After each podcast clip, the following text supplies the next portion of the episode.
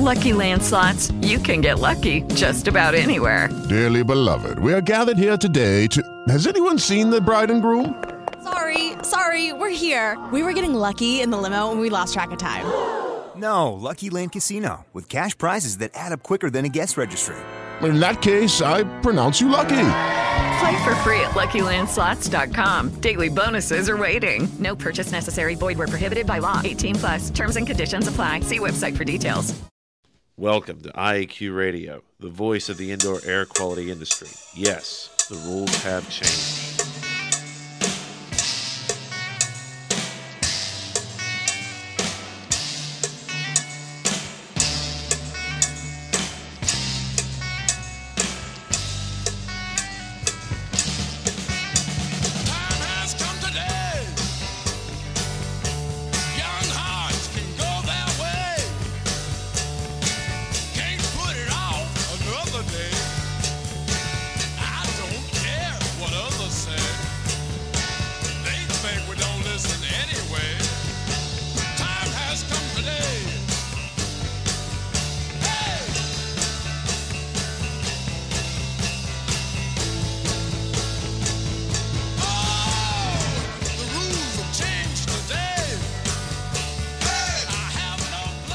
Yes, the rules have changed. Good day wherever you are listening from, and welcome to Indoor Air Quality Radio, IAQ Radio.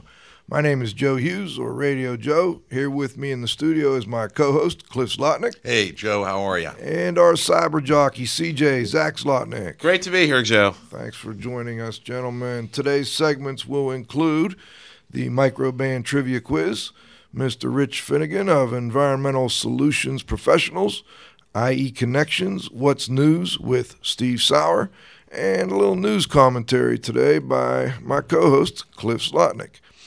If you need to uh, contact us, you can contact me at joe.hughes, H-U-G-H-E-S, at iaqtraining.com. And we'd also like to thank our sponsors, Microban Systems, the Microbial Management Company at microbansystems.com, Indoor Environment Connections, the newspaper for the IAQ industry, subscriptions and advertising information available at ieconnections.com. Dri-Eaz Products, providing equipment for drying water damaged homes and buildings. Dri-Eaz is first in drying solutions at dri-eaz.com. And last but not least, Jon-Don Products, where restoration and abatement contractors shop at jondon.com, J-O-N-D-O-N.com. To contact the show, you can go to the www.talkshoe, website. Follow the directions to get your PIN number. Our show ID is 1547. And if you would uh, like to send us questions in between shows for our guests, we'll be happy to do that at info at iaqtraining.com. Last but not least, visit IAQ Trainings Institute for the most current dates for the training you trust at iaqtraining.com. Let's take it over to my co host, Cliff Slotnick, for the Microban Trivia Quiz.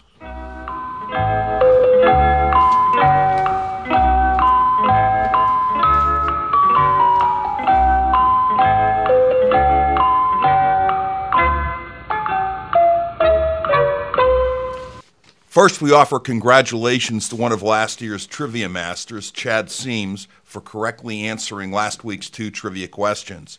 The first question was which director of the U.S. Environmental Protection Agency also served as an acting FBI director? Chad successfully answered that question. The answer is William Ruckelshaus. The second question How did the ancient Chinese immunize people against smallpox? Chad successfully answered that question. The answer is by having them inhale scabs from those suffering from a mild form of the disease. We invite you to be the first to answer the microban trivia questions so you can win cool microban gear. Zach, the envelope, please. The microban trivia question for Friday, April 6, 2007 is kind of a sex question, sex in the bedroom. we can presume that there was a high probability that these two rich and powerful men, Donald Trump and E.F. Hutton, had sex with their wives in the same bedroom. The trivia question is where is that bedroom? I'll repeat the question. We can presume that there was a high probability that these two rich and powerful men, Donald Trump and E.F. Hutton, had sex with their wives in the same bedroom. Where is the bedroom? Back to you, Joe. Thank you, Cliff. Always has a way of tying it into today's guest. Uh, it's a loose connection, but it's it's a connection nonetheless. Thank you. Today's first guest is Mr. Rich Finigan of Environmental Services Professionals. Rich is the president of numerous divisions there, and I'm going to have to let him explain that. But let me give you a little rundown of some of his background to start with. He uh, is an accredited home inspection instructor in numerous states Texas, South Carolina, Vermont, New Hampshire. He's an author of four continuing education seminars for real estate appraisers. He is also a licensed real estate appraiser in the state of Vermont. He has done uh, lead based paint inspections and risk assessments, also, had done some uh, lead based paint contractor work. Uh, he has been an EPA asbestos, uh, part of their consultant program, and he was also a builder in Massachusetts for many years. Uh, he's also a founding member of the Indoor Environmental Standards Organization, also Standards Committee member, member of the Board of Directors, and treasurer, as I understand it now. And Rich has been conducting indoor air quality investigations since 1989. His expansive experience in home inspection, in the different types of home inspection training that he's done, his in, uh, experience with the standards organizations he's worked with has led us to bring Rich on. And actually, we brought him on as the only guest today because we're going to try and hit all three of our areas of interest the indoor environment, the building sciences, and last, restoration and disaster restoration issues. I think we have some intro music. Look me over closely. Tell me what you see. The lady likes to look her best. All That's right, pretty uh, appropriate. I like that Well, one. well, I have to say, I love the music. Thank you, Love Rich. the music. Marlene Dietrich. We uh, we certainly appreciate you joining us today, Rich. You, you're kind of the talk of the town. uh, Those people out there that are in the know with what's happening in the industry. Uh, big news with ESP, and you're uh, joining up with ESP. Can you give us a little background on that? Uh, sure can. And I just want to you know, back up, and, and I appreciate you going into some of the detail. But what I what I like to do when I summarize, first off, where I've been is that I've got a background in architecture, building, and applied environmental science, and that kind of covers it all. And then in terms of uh, my my present um, uh, both uh, uh, part, participation uh, as a board of director on uh, environmental service professionals. One of the board of directors. I'm also the president of our software division, our uh, Pacific Environmental Sampling division, and our Allstate and Advanced Building Inspection and Environmental Testing divisions. Um, along with that, and, and the key, and, and what all of those divisions are working toward today is the Certified Environmental Home Inspector program, of which I am the director. So that's that's that's the the, the long version of the the nutshell. Um, and and and the uh, I I have to tell you, um, I started on this journey, which has uh, brought me together with ESP uh, in 1990. In 1990, I was getting out of the real estate development business, as many other people were, and uh, and I was looking at you know I was looking at home inspectors and looking at you know at, at that time there was no lead paint law nationally, and I was doing lead paint inspections. I was in Massachusetts, and I was looking at you know uh, and I was doing some septic testing, and then you know Title V came out in Massachusetts where you had to be certified to do on-site sanitary waste disposal inspections, in which I was doing already and became you know certified there. And I was looking at it, and I kept realizing that there was too much redundancy between the real estate appraiser, the home inspector, and, and people that were be, being called in for environmental services. So back in 1990, I had, I had this vision that, you know, one, one individual could supply a wide variety, a wide range, a, a broad range of services um, by if they were very sure to let their client know what they were doing at the time. They couldn't kind of mix and match and do them all at once, but they had to do them one at a time. And so in 1990, I actually started working toward uh, what we have today. And and I think folks around the industry that know about you know all state advanced look building inspections, environmental testing, we were the first company in America to put building inspections and environmental testing under the same roof. Um, I'm just curious, Rich. Were these more like a screen? Would you call that as opposed to a full environmental assessment? Well, and um, that's a great question because you know I was involved in the environmental sciences much more deeply um, as, for instance, as a lead risk assessor, or and that and uh, involved with you know asbestos, and and it, much more deeply than I than I realized was necessary at at the point of sale, because we're always being involved in point of sale. Gotcha. And so you're absolutely right. What was needed was a screening process. And, uh, you know, in 1998, uh, we set up a little organization called the American Society of Professional Real Estate Inspectors, which mm, to date it doesn't have a whole lot of members, maybe 300 members nationwide. And, but it was really designed to uh, provide some guidance to, to the home inspectors that, you know, they really need to, at a minimum, provide disclosure about environmental issues. You know, if there's an underground fuel storage tank and a private water supply, you gotta recommend, you know, first recommend testing the underground fuel storage tank. Number one, number two, you absolutely have to, as a private water supply, you have to recommend testing. At a minimum, that testing should be the same as the HUD standard, which, by the way, is the only standard for testing water out there when you think about it, and that's the standard that's used by the federal government uh, before they'll guarantee a low income loan or a VA loan. So you know, that was sort of the direction. That was sort of the direction we took, and, and, and we would distill from the more complex environmental sciences, and we would distill from that and the and, and the building sciences that we that you look at uh, on commercial buildings and in, and in you know industrial environmental environmentally contaminated sites and distill from that the good knowledge that we have and bring it over to the residential arena and apply it there. Excellent. Rich, Cliff? when when you introduced this concept, how was it received by building inspectors? I mean, did they buy into this, or did they think it wasn't necessary? Um, well, Joe, you heard you may have heard me chuckling in the background. Yes.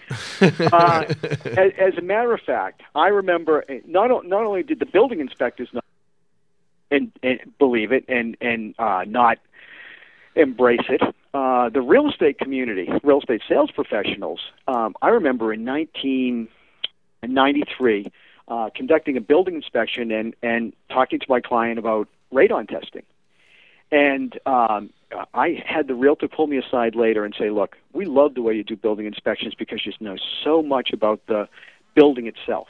You know, you know, you really don't blow things out of proportion. You you put them in perspective very nicely. But if you're going to keep pushing this radon thing, we're not going to use you anymore." Yeah.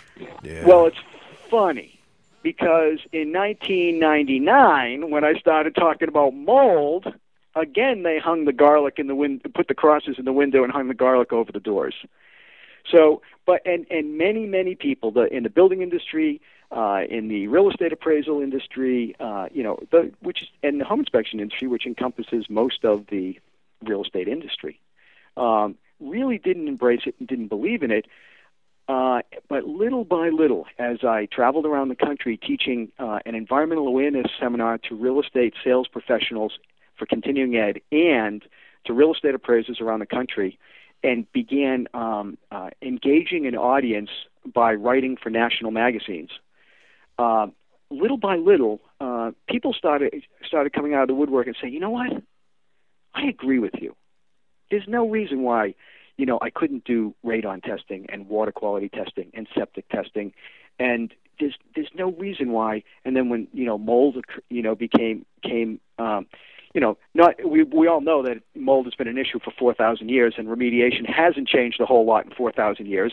But that uh, when it when it became came to the forefront of the uh, pub the the public you know consciousness in the late 90s and early uh, you know 2000, um, you know, all of a sudden some people started some forward thinking uh, inspectors and consultants started coming forward. And I, so what I did was started creating through Allstate Home Inspection and Household Environmental Testing, you know, some of the first hybrid offices where real estate appraisers became home inspectors, became, you know, environmental experts that were conducting screenings. And that was the important key that you started out with is that we're in, we're conducting screenings, and then some people did grow to the next level and the level after that, so that they could conduct more than screenings and supply uh, a greater level of uh, expertise to the clients. And and how many franchises did you end up? If I'm using the correct word, I believe you, You are, franchised. you are. How Yeah, many did did you end up with?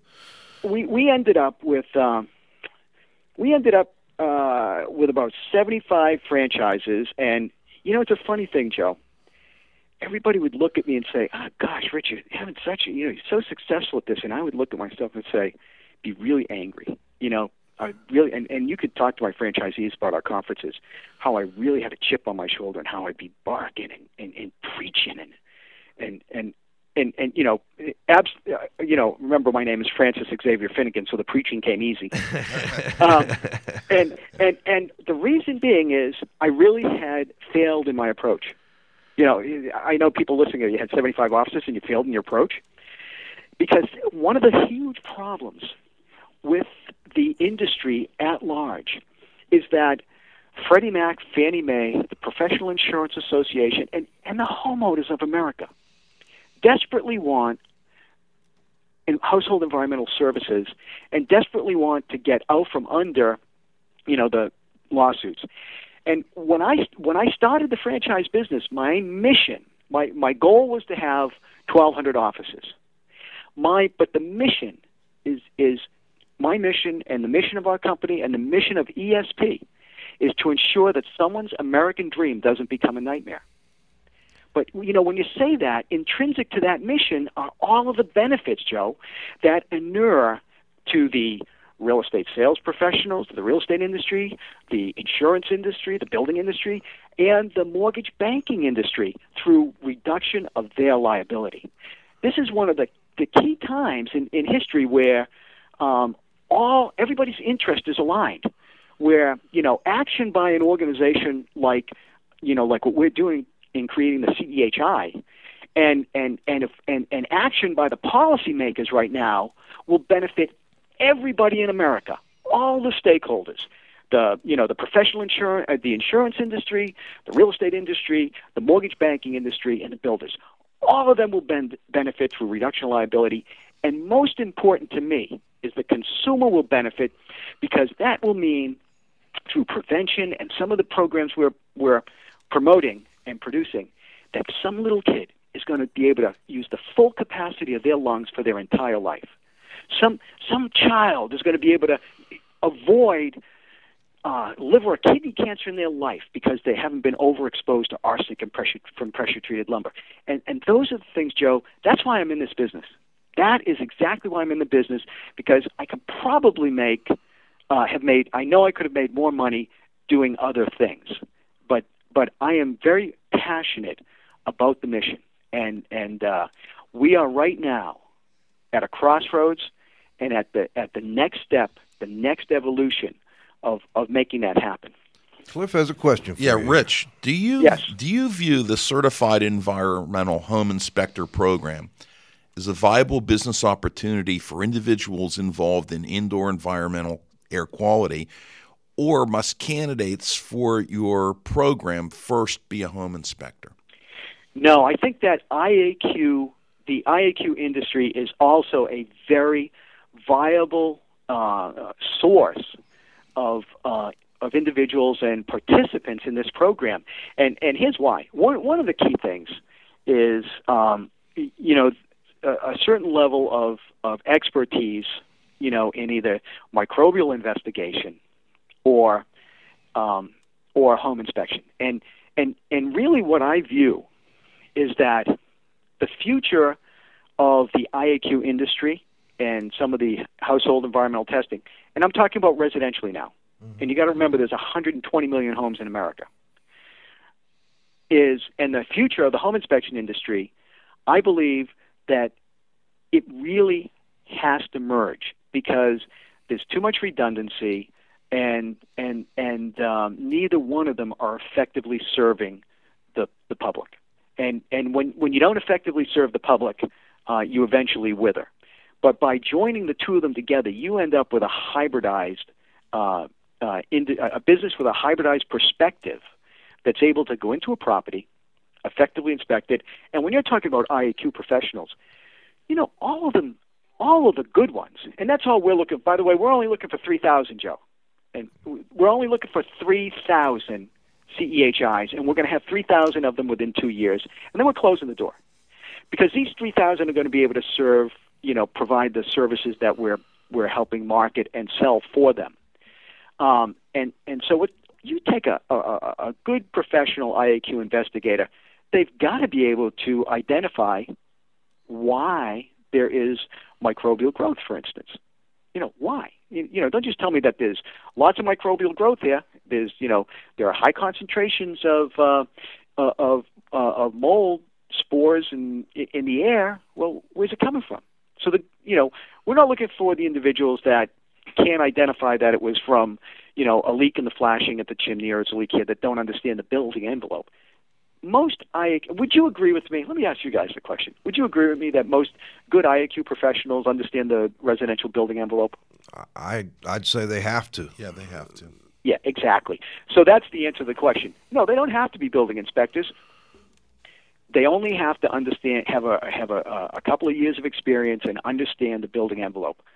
Um, the reason that we're targeting the home inspection industry is because you know they're there, but we're also looking at the IAQ industry as as participants in this program. And again, you know, we're like the Marines. We're looking for a few good men. but we wouldn't turn down a good woman. Well, I've got I've got a marine, an ex-marine here with a question for you, Cliff. Hey, uh, Rich, how does your company propose to handle the remedial work which comes out of the ESP home inspections? And Yeah, that's that's a great question, Cliff. You know, and let me tell you a little bit about my background first. And and and gosh, I hope you know I don't want to be controversial and I don't want to step on anybody's toes, but here We I like go. that. We don't mind we- that. a we bit. don't mind Here I go. I, you know, before IICRC existed, you know, before IESO existed. the land before time. I wrote remediation specs and and had them implemented. And what I did is I looked at my experience in lead abatement and asbestos abatement, and you know, I was putting in putting up double critical barriers, independently taped. You know, negative, always under negative containment. Always had a clean room with two chambers in the clean in the clean room to for people to come in and out and to take off their you know contaminated gear and always uh, made it you know was very rigid in my protocols and the approach. I would always and and and I got to tell you, Charlie Wiles had a big influence on me early in my you know later on in my career. Um, I think Charlie Wiles, by the way, has done a lot for this industry, even though he is a curmudgeon. Even though he is a curmudgeon. I have no comment on that, Rich.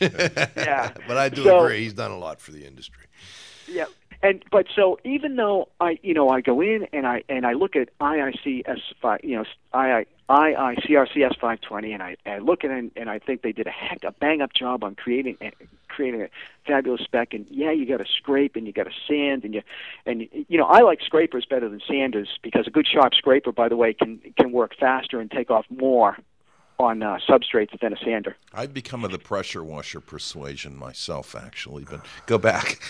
Okay, and and so yeah, well now we'll talk some real controversy, huh? Yeah, Absolutely. Uh, oh, that's- yeah. it's coming. Yeah. so, so, so then what what I would like to do is what what I'd like to do is after it's physically it looks perfect. Then I used to say, I want you to put a broad spectrum uh, uh, a broad spectrum uh, biocide on it. And then as time went on, and I'd write my specs, I'd say, man, you know, I just specified my I'd say broad spectrum biocide, and in my spec I'd put like microban. Oh, well, we appreciate that. well, no, it's true. That's what I put Thank in you. it. And then, and then, but then when all is said and done, and they and they did that, and then they HEPAVAC the whole place again, then I want them to use uh, Foster's uh, 4020 and put a coating on those areas. To encapsulate. See, it goes back to my lead mentality when I was encapsulating, or my asbestos mentality when I was encapsulating. Although the Foster's is more, I would call it a coating, so we can say it breathes. We don't want, Yeah. you know, but uh, that's interesting that you were doing that prior to S520 Well, and you're still. Well, I'm saying that you know the the microban didn't uh, you know wasn't there you know way back when I was you know using things that probably I would never think about even admitting using today. uh, but but then but then there's an there's another you know product out there that we we've been looking at that that uh, you know we we've I've looked at some uh, some of the sites and I've been watching and you know some of the enzymes are pretty interesting out there. Like there's this company Bioscience Industries that's got this TM100 stuff that you know they're doing some remarkable things with at, at at a much lower cost. So I don't think first off I don't think we are there with what a remediation standard is because as I said at the beginning of the show, basically what we're doing is what we've done for 4,000 years, and you can read about it in the book of Leviticus, chapter 14, verses 35 through 53, where they talk about the priest coming in and after seven days ordering the stones and plaster to be torn down and thrown to an unclean place outside the village. Yes, sir. The landfill. We all know that. So, you know, I, I think that we are on the doorstep of not only um, remarkable events like the CEHI delivering, um, you know, all of these services to the benefit of the consumer and everyone else, but also on the doorstep of some remarkable developments uh, with with with uh, you know enzymes and you know enzymes like TM100 or biocides like you know microban that are really have to be employed um, in, in, order to ensure that the job is done. Now let's let's go back for a moment. I, I, we I hope we didn't confuse anybody. We've got a bunch of people online too that I will try and get to Okay, questions and- in and- a moment. But And to talk to finish answering your question, Okay. because I don't want to sound like a, a politician who just has his own agenda and then goes in. So whatever you ask me, I'm going to just say what I want to say. To answer the question, um, we have a, a, certified industrial hygienist who's been trained in micro in uh, indoor air quality, and microbial sciences, that has a staff uh, that when there is a, an issue in a prop in a property, we offer that service. We review uh, the conditions and we offer the service of writing a remediation plan. We don't write a remediation plan unless we are um, uh, contracted to do so. and you do not do the remediation. You write oh the plan heavens, and oversee. no! it. Okay. Heavens, no! Okay, just clarifying I learned a long that. Time uh, ago that you know you definitely do not want you, you know you don't you ne- It's my opinion, and it's my humble opinion that you do not hire the fox to watch the hen house. Gotcha, Cliff. Let me let me ask you a question on that, Rich. I'm sure that in your building and part of your building inspection probably dealt with wood destroying insects. Oh, sure. Correct. And Yes, oftentimes, oftentimes, pest control companies do real estate inspections, Yes. and they find evidence of wood destroying organisms. Okay, I know and where you're going. I, I mean, either the organisms are there or they're not. There's either damage or there's not. It's either Sure. active infestation or it's not. And the pest control industry, for many, many years, has been able to walk that fine line of being the fox that's watching the hen- hen house. It's either there or it's not. You could always get a second opinion. The fact that they find it doesn't necessarily mean that they're going to get the job. It's the same thing that happens when you have a car accident and you're hooked up with AAA. You know, they, they tow your vehicle to their lot or they tow their vehicle to, you know, within so many miles or whatever. There's no guarantee that they're going to be able to do the work. And I, I think what happens is some of these issues of conflict of interest.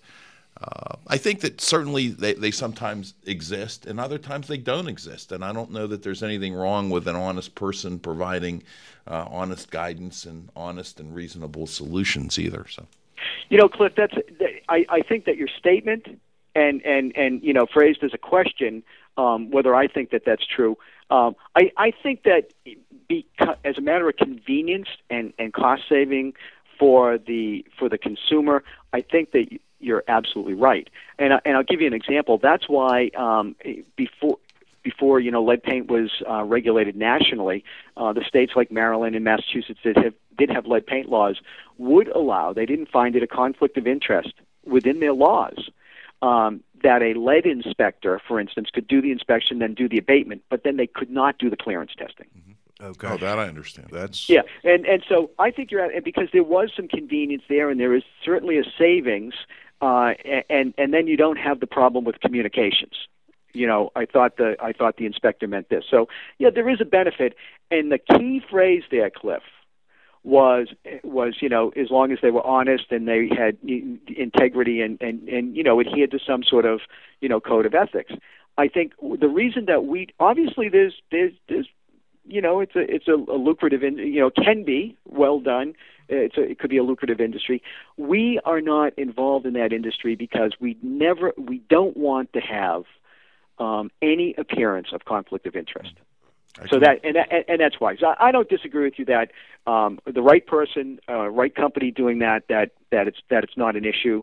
Um, but I always like to use my little analogy about the hen and the chicken nonetheless but I, but I will have to agree with you What I'd like to do real quick, Rich, let's take a, a short segue here into the IE Connections news, and then we'd like to bring you back and, and talk a little bit more. Does that work for you? Oh, it's great. Love to talk to you guys some more. Okay. You got a kitten up a tree, well, come to me, and I'll see it makes it on the front page. The mayor's mother broke a toe, they gotta know. Stop the press, it's a mess, it's a scandal of the age.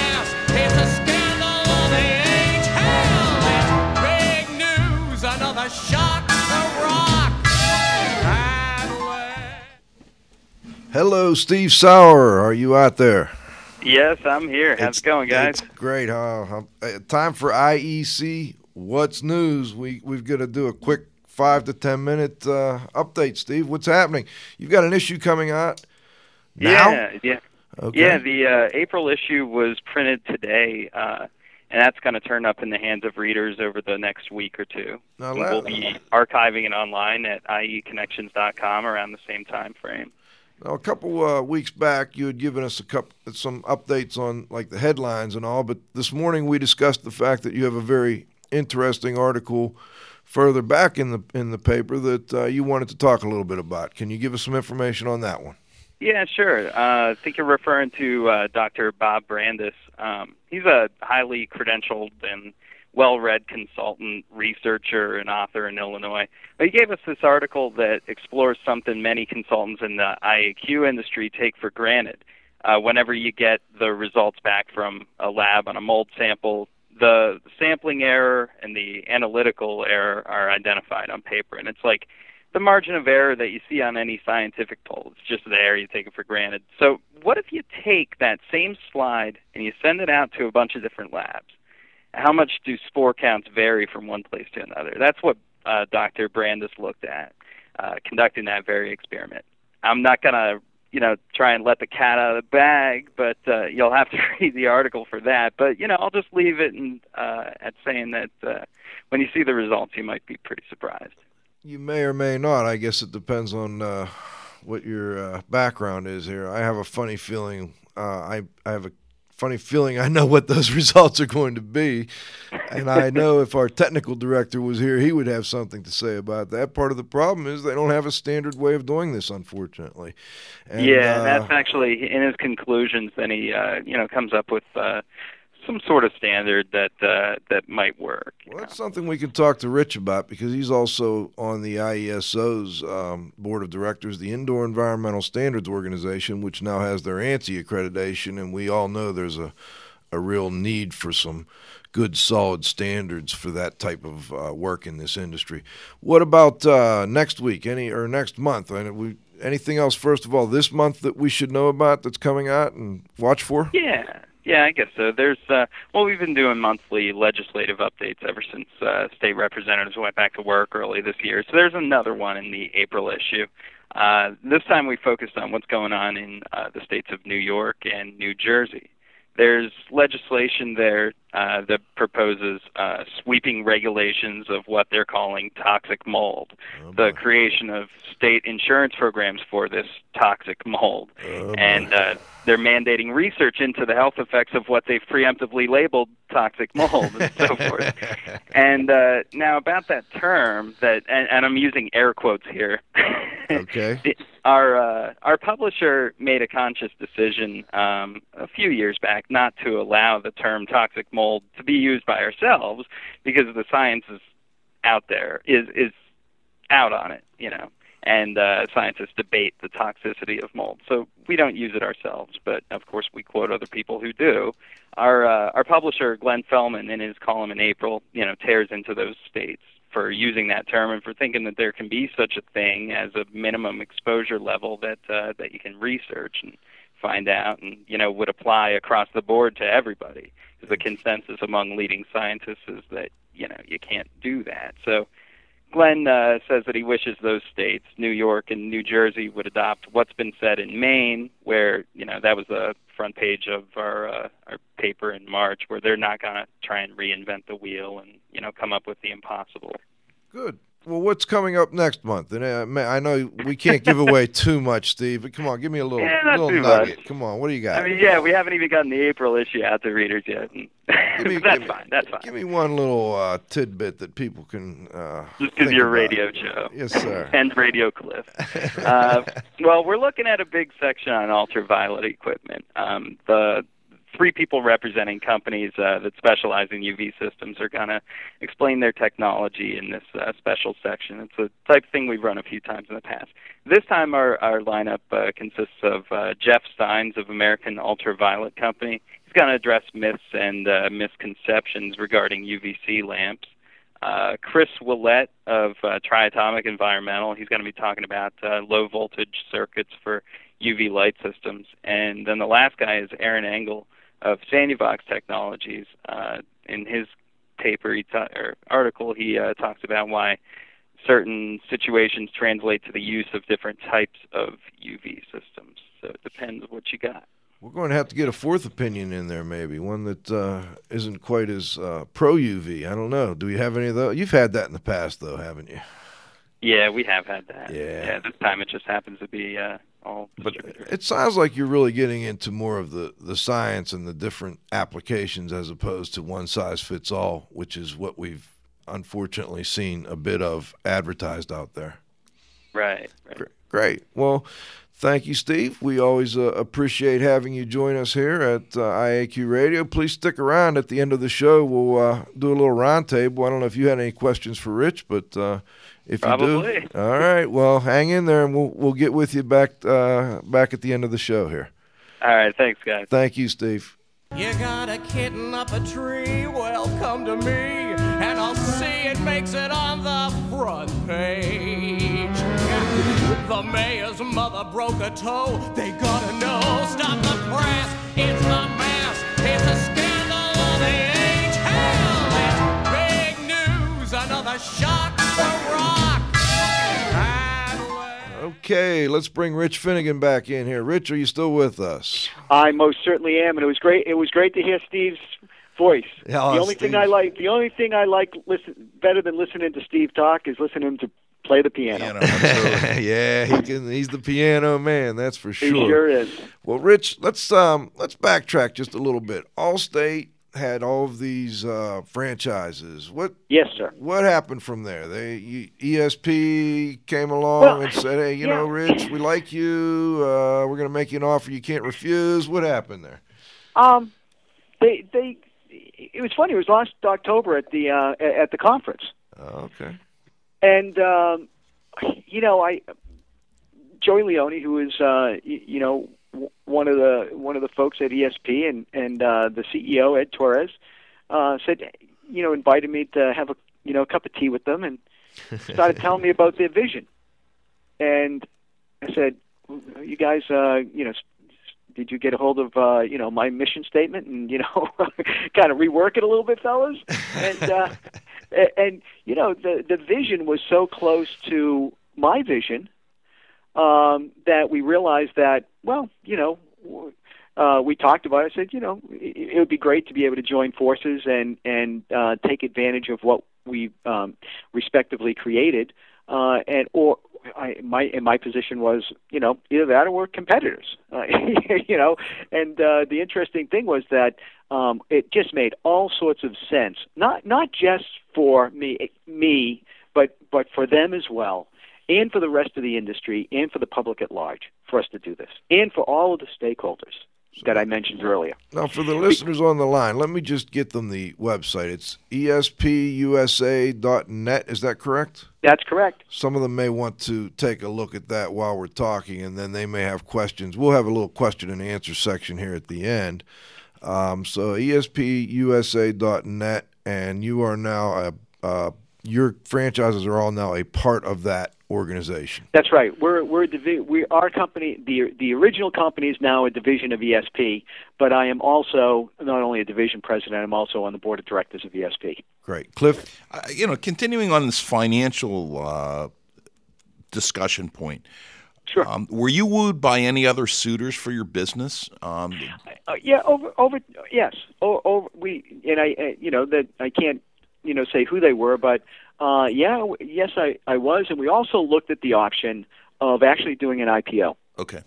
Right, and uh, you know, take and, and I was working uh, with a um, uh, mortgage, uh, rather an investment banking firm, uh, and and also was working with one of the foremost attorneys for of uh, for creating captive insurance companies.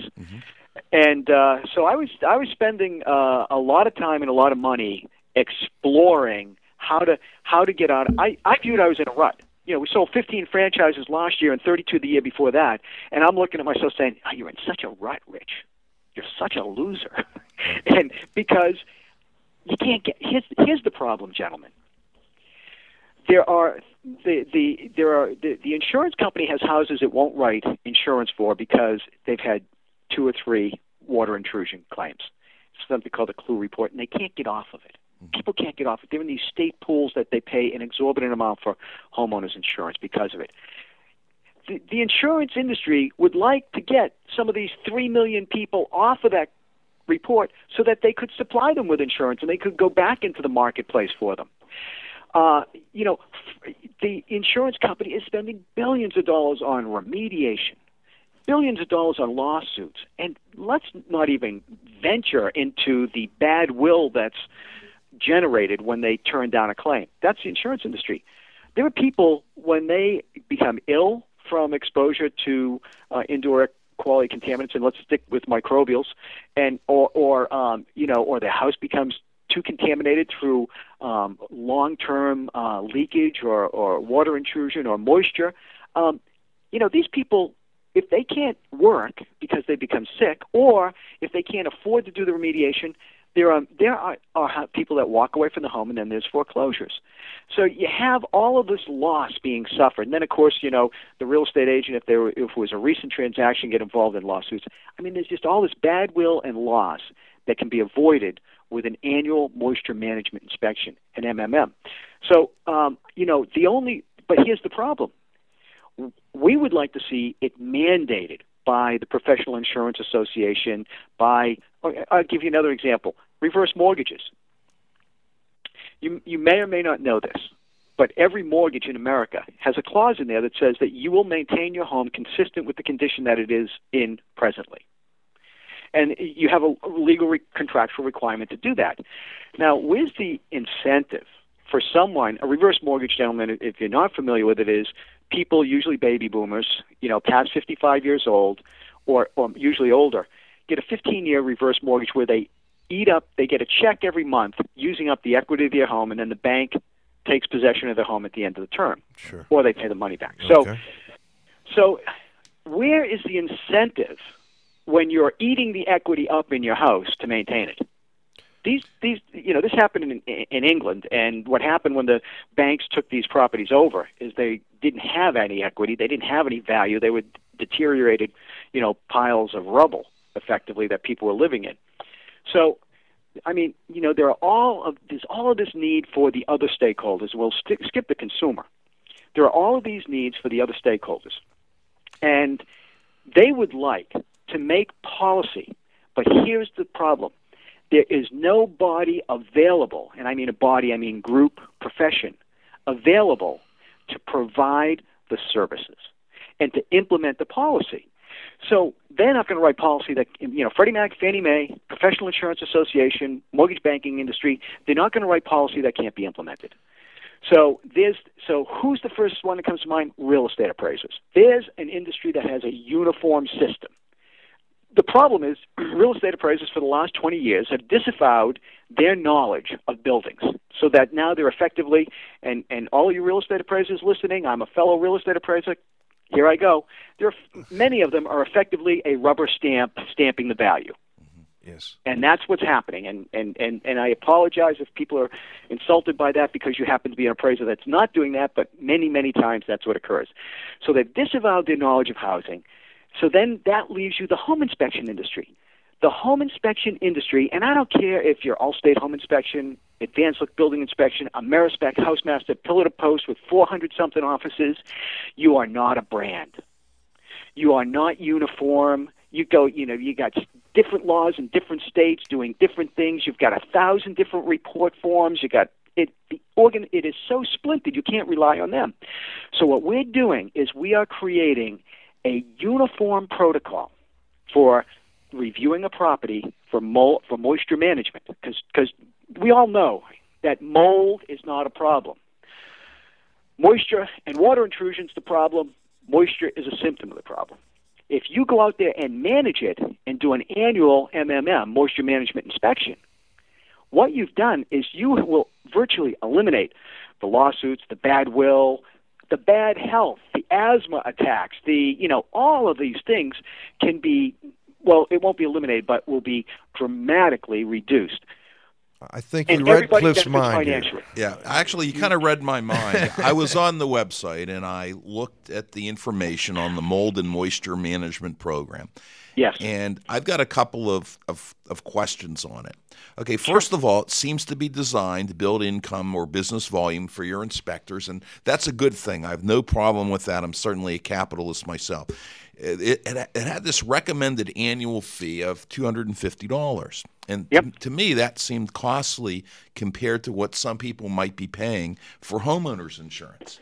And, you know, they actually get something for that homeowner. I mean, the insurance company puts a lot of money at risk for that several you know four or five hundred dollars in premium the insurance company has Yep. several hundred thousand dollars uh, at risk when they do that I, I- I guess what my questions are because houses vary in both value your liability as an insurer for this program and an inspector for this program would also vary. I mean, you could have a home that might be in Pennsylvania, Pittsburgh. You can buy a pretty nice home here for $100,000. And you may not be able to buy one in Massachusetts for $500,000. So it's, it seems that, you know, that the flat fee uh, you know, didn't seem uh, to make adjustments for different values and different risks and, and so on and, so forth. One, you know, it's it's a it's a good point, Joe, because one of the things in our rec- recommended price scheme is, you know, we, don't have the whole price table down there, but Okay. uh, two hundred fifty dollars is up to two thousand square feet because you know I, I I was I I went I was down in Greenwich, Connecticut, and I w- was at um, a Thanksgiving giving celebration with some friends, and um, their house was forty two thousand square feet underneath underneath the roof. 42,000? Yeah, they had an acre, almost an acre under the roof. And uh I you know, my you know, my wife and daughter and I go back to our, you know, our our, our you know, little 2800 square foot, you know, 2900 square foot home on on some nice acreage in the middle of Vermont on a dirt road and we're just kind of shaking our heads saying why, but you know, th- th- it, it, it's going to your point that yes, there's a great diversity in housing styles, size, and value. So it's 250 for the first 2,000 square feet, and it's 10 cents thereafter Okay, I, I guess uh, uh, uh, a, a, a follow up question per question. square foot. Follow up. So, so there is, so there is, there is fluctuation. But going back to the other question, the billions of dollars that are spent by the insurance company, we're asking the insurance company to under, underwrite this program. We're we're we're actively approaching the insurance company and and have high level meetings that are ongoing right now. It, uh, it is our hope, and I, I'm hoping that uh, you'll show up at our uh, at our uh, summit on May 18th in Palm Springs, uh, our uh, mold moisture management summit in Palm Springs, and uh, and see what's going on. uh, we are very hopeful to help influence policy because when you start influencing policy and you take, uh, you know, uh, you know, fifty dollars uh, and you you you for, and you lower the interest rate on a house that's getting a, an annual moisture management inspection because you know you've reduced the uh, the chances of that house becoming deteriorated or lost because there's not only a will be a perceived um, increase in value for a home that's had a professional look at it on an annual basis there's a real increase in value and then and then so we're looking to for the, both the mortgage company, the uh, mortgage banking industry, and the insurance industry to come in and make a nominal contribution to the homeowner, so that you know maybe the homeowner is paying 125 or 150 dollars a year, and that's a small amount of money for peace of mind annually. All right. And that's that's what we're that's what we're offering. Homeowning, we, we've, we, we're going to take the, the, the headache out of home ownership and provide peace of mind. How are you going to ensure on honesty of the client? You know, they could have a toilet overflow. That kids could, uh, you know, let the bathtub overflow.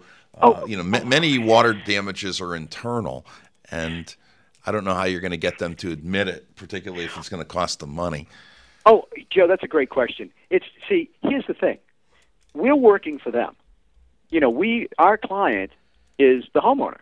You know, we're going to them. This is and and and what happens is when when the CEHI walks in, that that this is one product. You know, we're, we're offering energy inspections. Uh, we're offering eh, we're offering um, you know radon testing, which is eh, eh, you know um, I'll tell you uh, tell you a little bit about that. You know later we're offering neighborhood environmental reports, and I'd like to tell you a little bit about that product and allergen screening.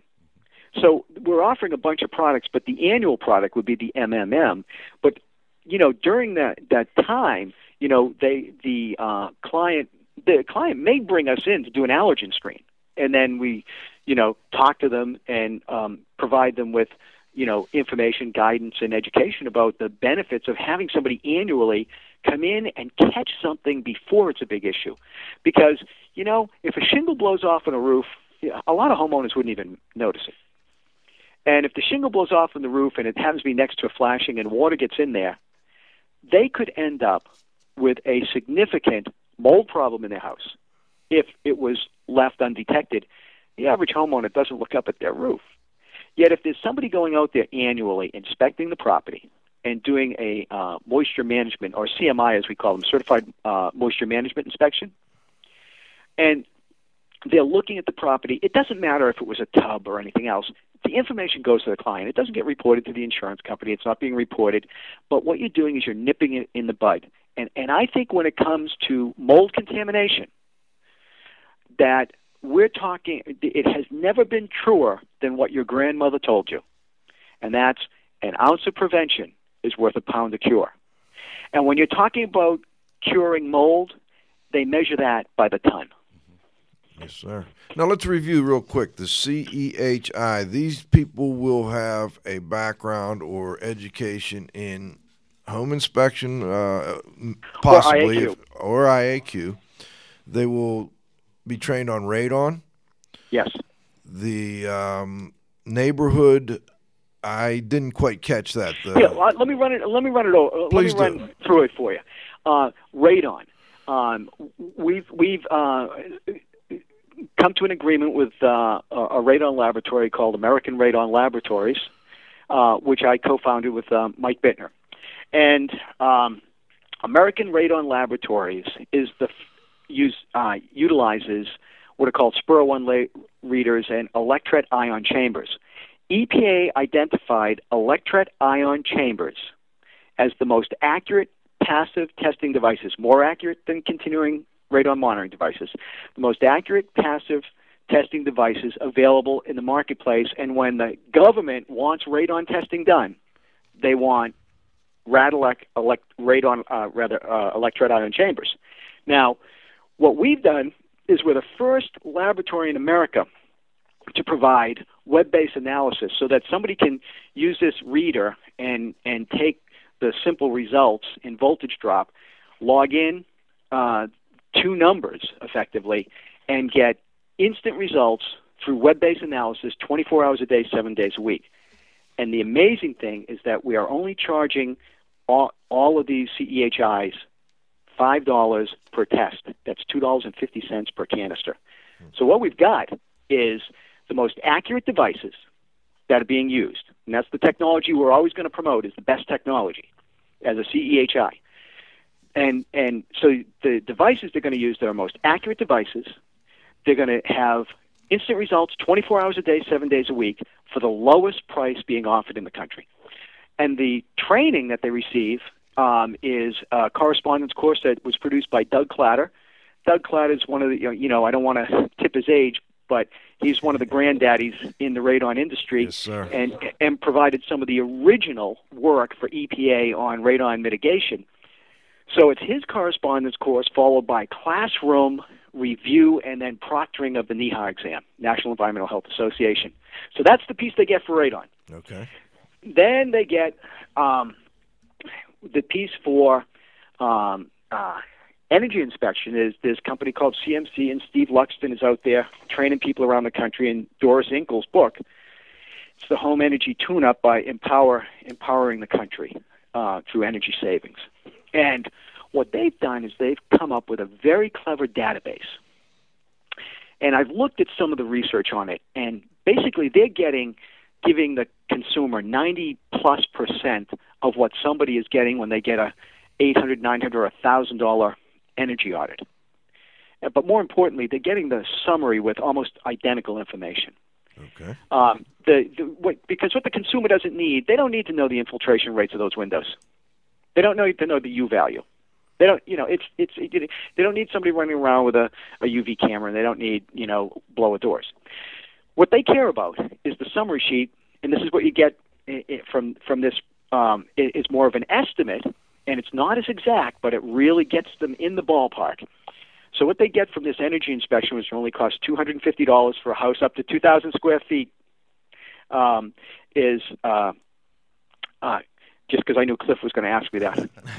uh, Well, well, once again, though, it's a screen essentially, not it- necessarily. It's a screen, but it's so close to the same information. Every time I look at where there's been an energy audit and where they've done this same test, the results are very, very close. So here's what happens. The, the important thing for the consumer is this.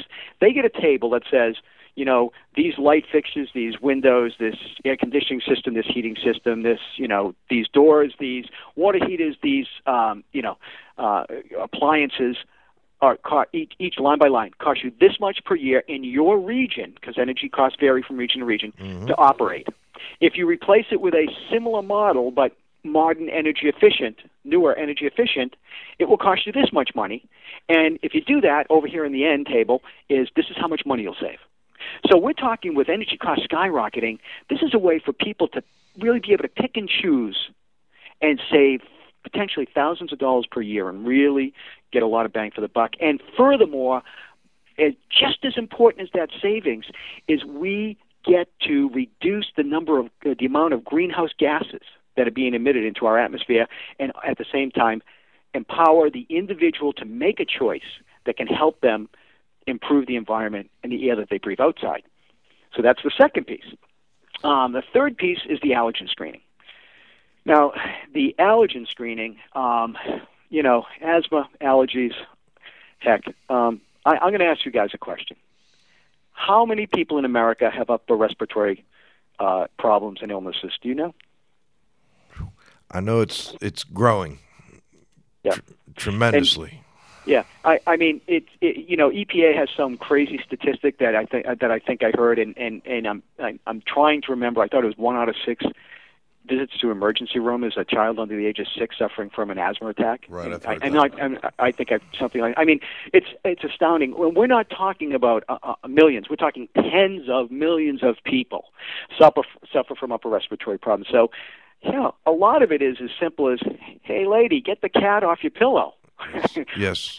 Or I'm talking to my wife them. now, by the way. and and people are moving into homes every day, and and they have no idea who lived there before and how many cats were there or dogs, and you know.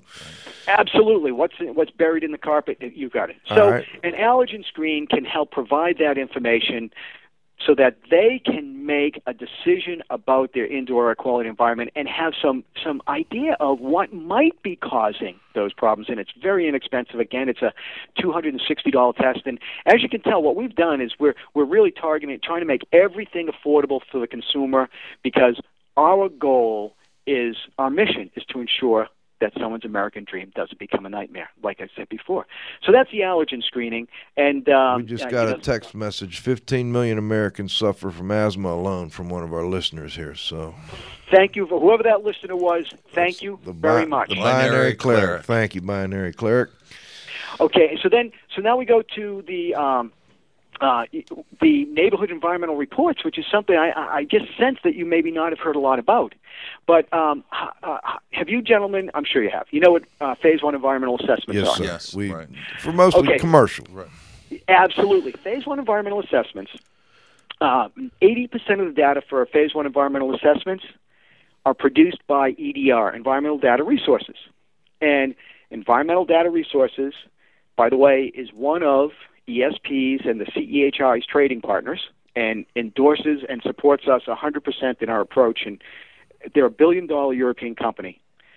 And in England, they produced a product that was a neighborhood environmental report, a dis, sort of a, a, a, a, a, a an abridged phase one environmental assessment for residential properties. Within seven years, 40% of the residential transactions in England now have one of these neighborhood environmental reports as part of the transaction process. Interesting. And then you also have the mold and moisture management inspection, Yep. which is, is So- that based on the CRMI from Indoor Environmental on- Standards? Absolutely. That's based on the CRMI, and there's another standard because the CRMI doesn't quite put its arm or arms around the moisture. Um, I'm hopeful that, by the way, as it's being reviewed, because it is one of the standards that are um, being rewritten as an ANSI standard by IESO. Um, I'm hopeful that we, you know, uh, get our arms around uh, a little more of the prevention and, and, and moisture management. But to to address that, there's a second piece. So they get the CRMI training. They, um, you know, they get part of it is done. Uh, they get a correspondence course um, that has two DVDs and, and a manual, so that they have a reference manual that sits and and and and a refresher DVD that shows them how to do the sampling, how to interpret the data.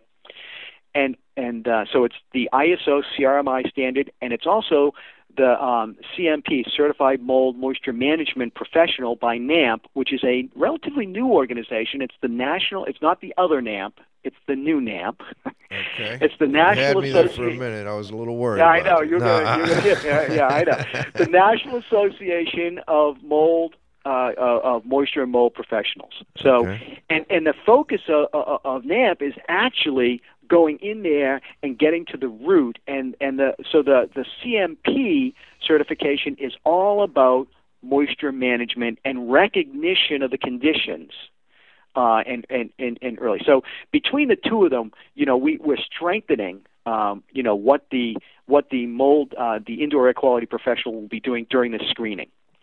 The and and there now, along with the training, and we've got some of the best trainers in the country. Um, as you know, Joe, we are approaching the best trainers of the company country to come on board Yes, sir. and and and the ones that we have, the trainers that we have, are known in the industry as top professionals in training in the country. Um, so what we're doing with this program is we're we're basically um, going to take, you know, every everybody's got a filing cabinet full of work and they don't even know it. You know, and that's why the home inspectors are, you know, they're, they're starving right now, and we're saying like, guys, you see the filing cabinet? It's a gold mine. Uh, You know, I don't mean to be crass and mercenary because that's really not why I'm in this, but they they're hungry right now and they're bothered, they're, they're busy fooling around with transactional business. This CEHI is going to turn every home into in America into the marketplace of into their marketplace or a new breed of inspector. You take that uh, filing cabinet, and we're going to have trained prof- sales professionals that take that, do an outreach program, do a marketing program, a sales program. We're going to sell jobs from their filing cabinet for energy inspections, neighborhood environmental reports, allergen screening, radon testing, and mold moisture management. And that's going to become their book of business. they're gonna that's going to be identified. Nobody they call in on on the uh, toll free number.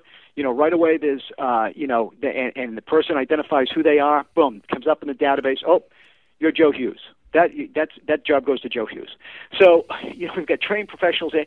We give them the supply. So we've given them. We're going to supply them with the equipment, the training. We're going to sell the work for them, and we're go- we're supplying them with all the supplies, and we're paying for the lab fees. We're Well, making it it's, easy. you know, it, it sounds like a, a fascinating program, and then we are running a little low on time here, Rich. But before we, I'm sorry. before we go, no, no, it's been fascinating. There's numerous other things I'd like to talk to you about. I hope we can have you back. But before we go, let's see if we've got any questions out there. I see IEC News is, is uh, Steve. Are you still on? Yeah, I'm still here. Any questions for Hi, Rich? hi, Steve. How's it going, Rich? Hey, Steve. Yeah. You haven't queried me on my that article for the uh, newspaper yet, and it's an article that you really need. It's how do you calculate diminution in a mold contaminated property? That's true. I do remember you. Uh, You need that. Yeah. Tell, when do you want me to send it to you? Oh, we could talk about that off the air. What do you have for Uh, for Rich here, my, uh, Steve? Oh yeah. Okay, cool. Yeah, I wanted to ask, uh, you know, about well, home inspectors on the job have to encounter situations that are beyond their scope of knowledge or expertise, and I was wondering what uh, kind of technical support would be available to CEHIs in terms of professional engineering, industrial hygiene, medical, things like that. Well, you know that's a great question, and one of the things that we uh, that we provide during the training is um, a support system that hasn't been seen before. Uh, our support system includes not only the certified industrial hygienist staffing, so you're, you're talking about going in that direction, but we've uh, through through AHI, Allstate Advanced Look Building Inspection and Environmental Testing Services, we've got uh, people that have been out there for nine or ten years that have that really have uh, taken every training. You know, some of them are CIEC, Certified in, Indoor Environmental Consultants, CMCs, and you know, and they've done all the training, and, and we have a tremendous educational support system that we've built. So we've got about 15 technical support people that every CEHI is going to have a, a, a whole bank of cell phone numbers, so that they will actually and and and the cell phone numbers are not all in Vermont to Vermont because you won't always get us in Vermont here. Um, but they're people, uh, you know, trained professionals that are out there actively pursuing their career, but are paid by AHI and ESP to supply technical support. So we've got a technical support network beyond the CIH staffing that sits in an office all over America that these uh, CEHIs can call, you know, within reason. You can't call three in the morning. So Right. Angry. Oh, you know, in every time zone across the country, in every corner of the country. Great question, Steve. And how about medical? In terms of, uh, well, one of the things we do is when a CEHI becomes uh, jumps on board with us, um, they they are uh, actually qualify for um, the the Aetna Group medical plan um, that that you know uh, we're part of, and for maybe one of the first times in the life of the inspector or the IAQ individual, they're starting to get uh, group rates and uh, be treated, um, you know, to the benefits of being in a in a, uh medical uh, insured net network. So they get, uh, you know, that sort of uh, some of those medical benefits that they otherwise wouldn't get as uh, without being affiliated with us. Not what I meant, but I'll take it. I think what he meant was, what if people were complaining of health effects? This is one of the big issues. Yeah. When we're doing Oh, a oh, oh, oh, screen, well, we, well, you know. Yeah, well, as as as hell, you know, we're not we're not doctors. Thank you. Um, okay. I mean, I used to, I, you know, maybe when I was, you know, a kid, I used to play doctor, but I'm not doctor anymore. I'm not playing doctor anymore.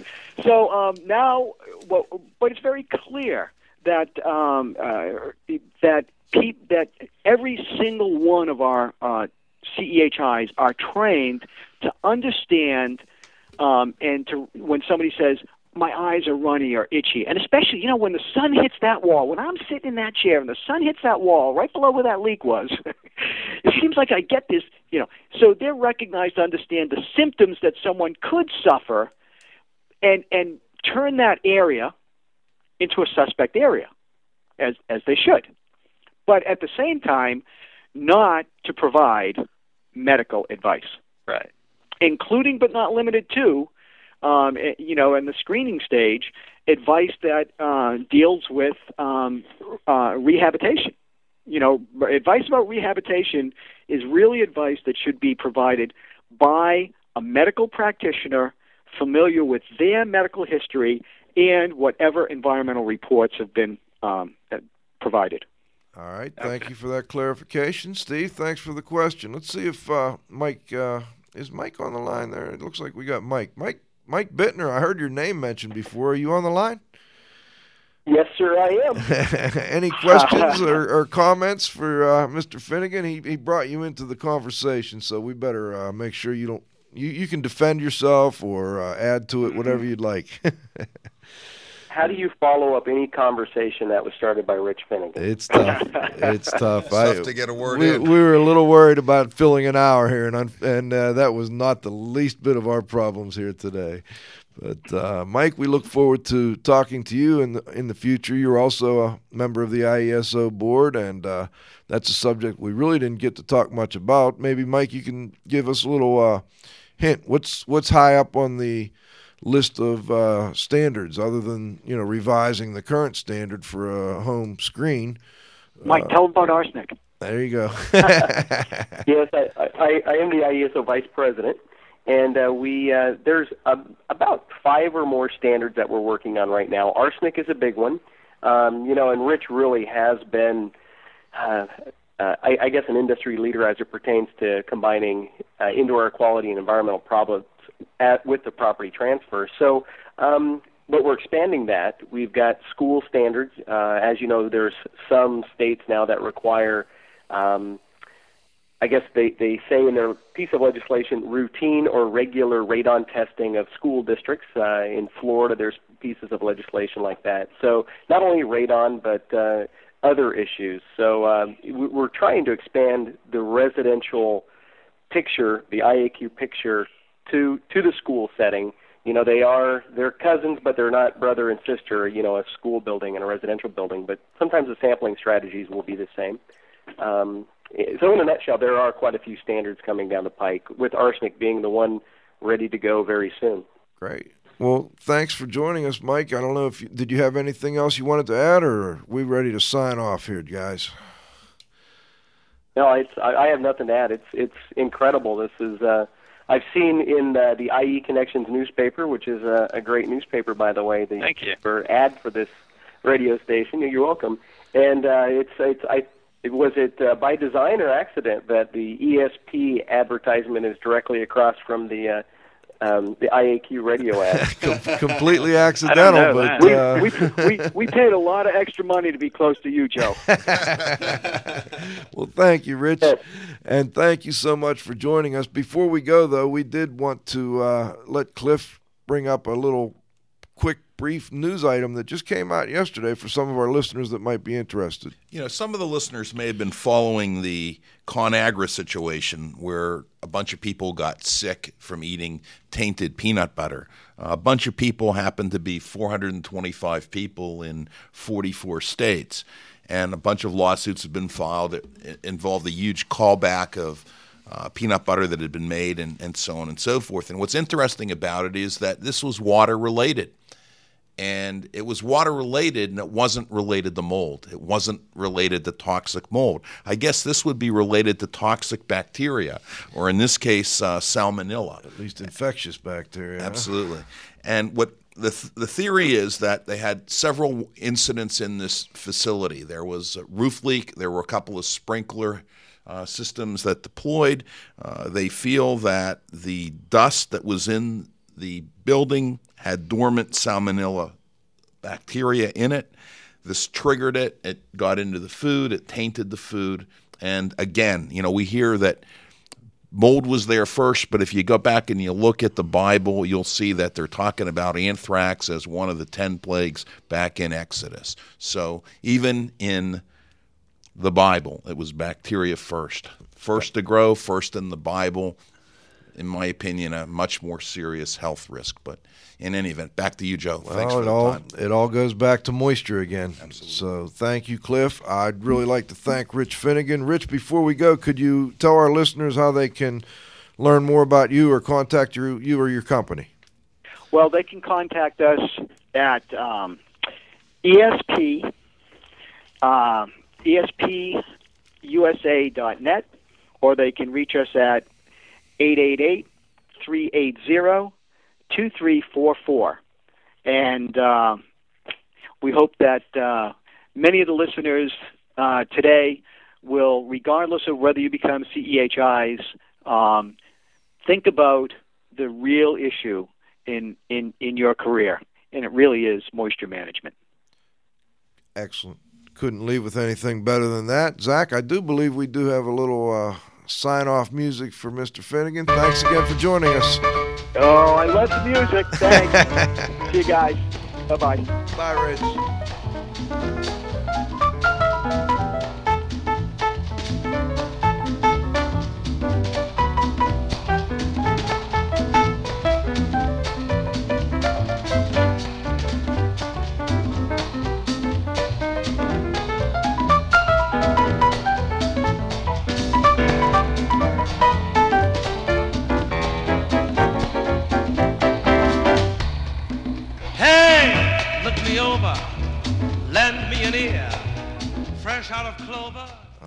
Right. Thank you, CJ. And thanks to my host, my co host here, Cliff Slotnick. You're welcome. It's a great pleasure, Joe. Another interesting week. Our technical director, Dr. Wow, was not able to join us today. He had to go teach a class at uh, the University of Pittsburgh, but we will have him back again next week. We're looking at maybe an open mic next week. So for any of you out there that are interested in calling in and asking a few questions, we're thinking about maybe an open mic.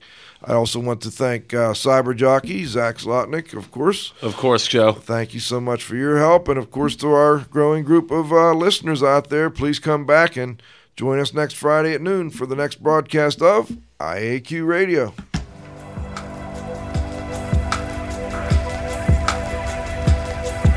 This has been another IAQ radio production.